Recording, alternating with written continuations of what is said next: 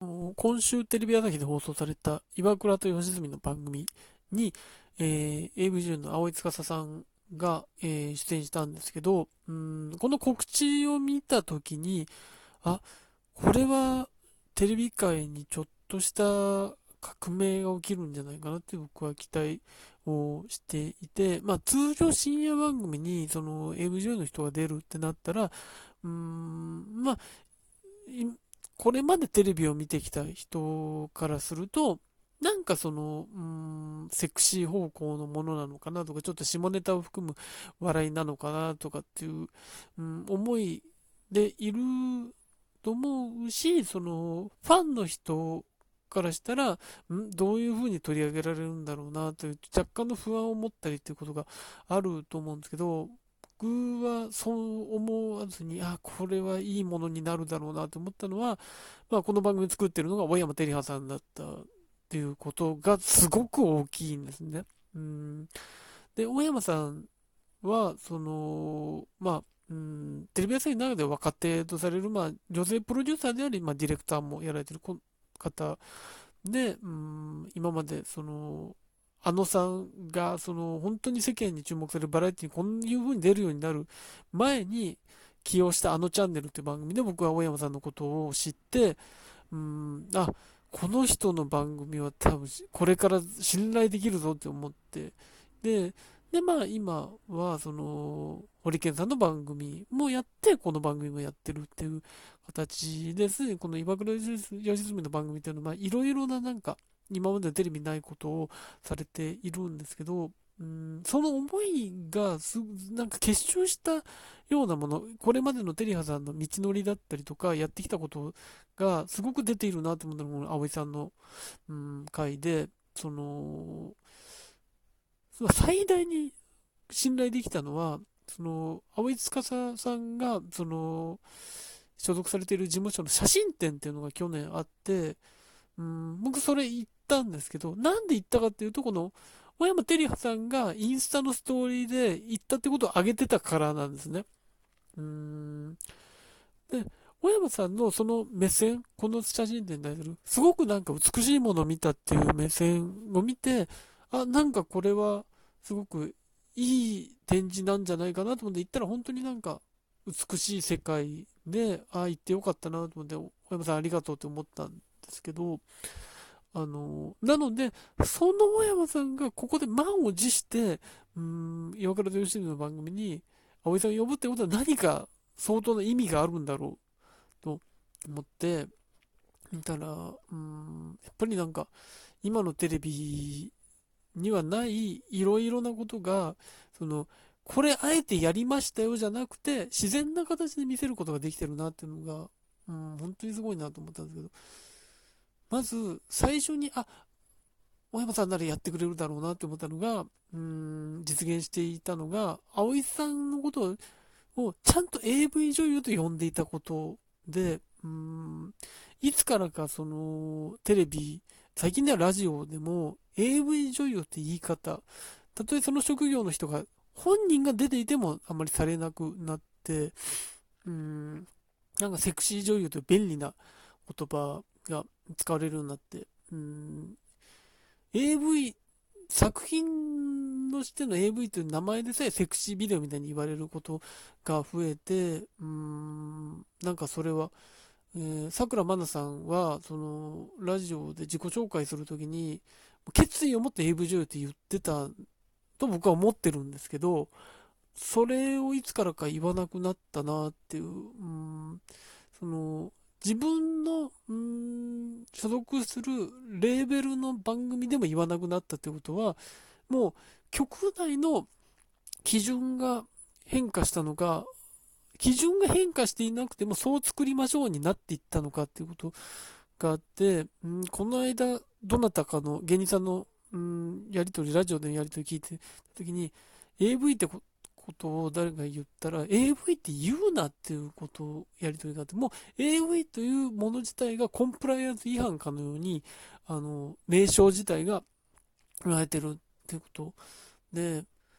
うん、なんかそれってどうなんだろう。あ、その、もちろんその映像自体をうん、テレビで流す、音声をラジオ流すってことが、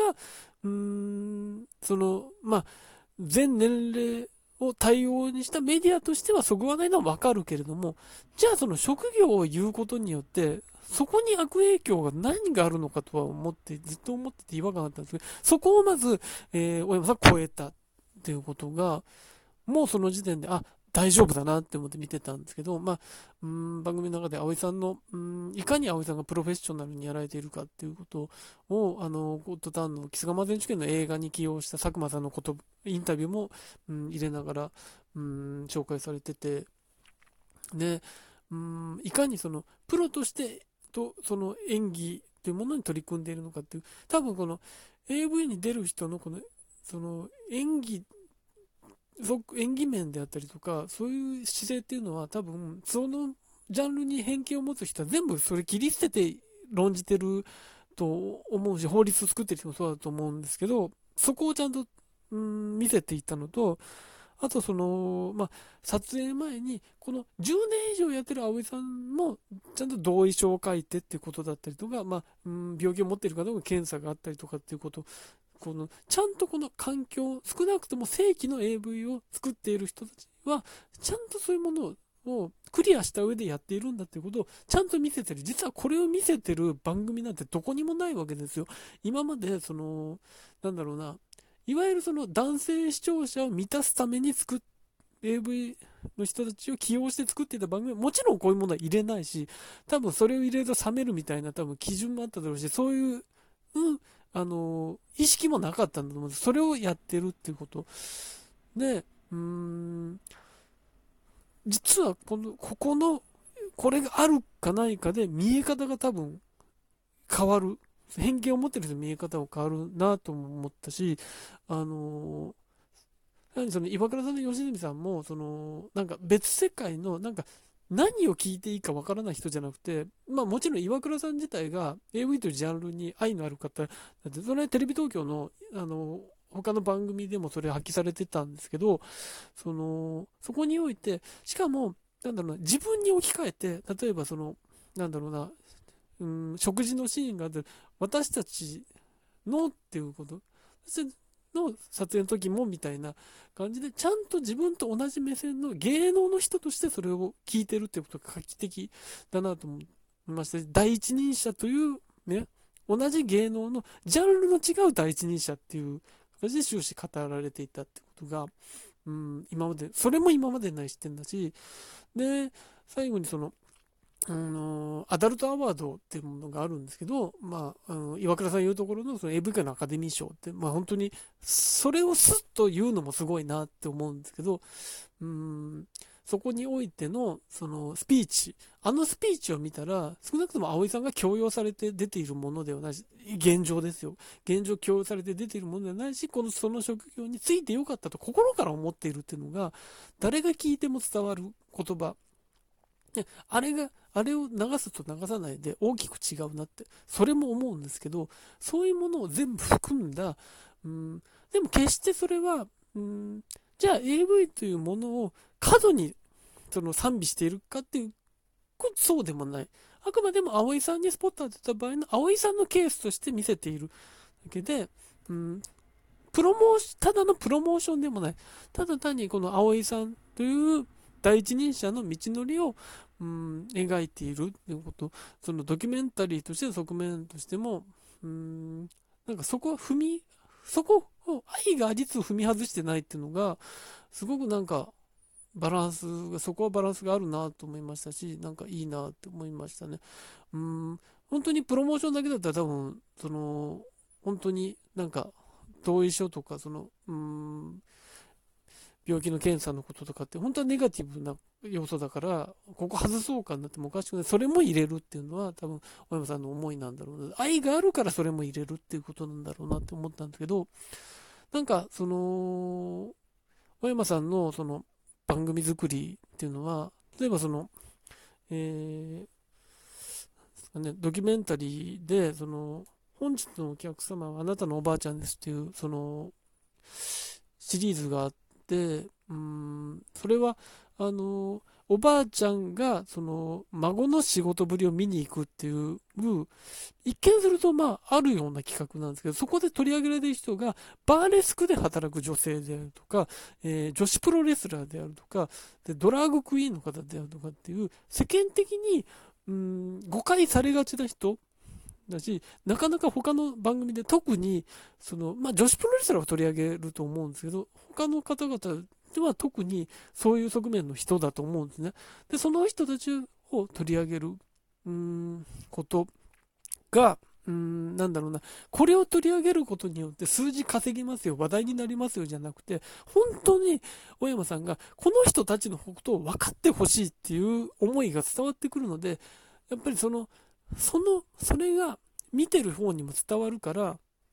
うん、心を揺さぶられるんです。だから葵さんのもそうだったんですけど、で、やっぱり小山さんの連載とかを読むと、やっぱりそのマスメディアではあるけれども、その誰か一人に伝えたいとか、うーん、なんだろうな、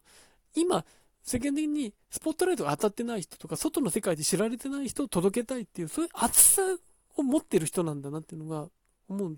それはもしかしたら、そのテレビで、じゃあゴールデンタイムで数字を取りましょうとか、万人に受けましょうっていうこととは、もしかしたらずれた考え方なのかもしれないですけど、多分、これからのテレビっていうものを考えたときに、やっぱりその個人の思いとか、もう大切にしてるような人の番組って絶対価値が出てくるし、テレビを見ていない人を、うん、振り向かせることができるんだと思うんですよ。ですよ。多分あのさんが今、そのテレビで活躍できてるのも多分最初があのチャンネルだったからだなと僕は思ってて、だからなんだろうな、小山さんの今後も僕は注目してるし、本当にテレビを変えていく人なんじゃないかなって期待してますね。できれば仕事したいと思うんですけど、それはまた別の話です。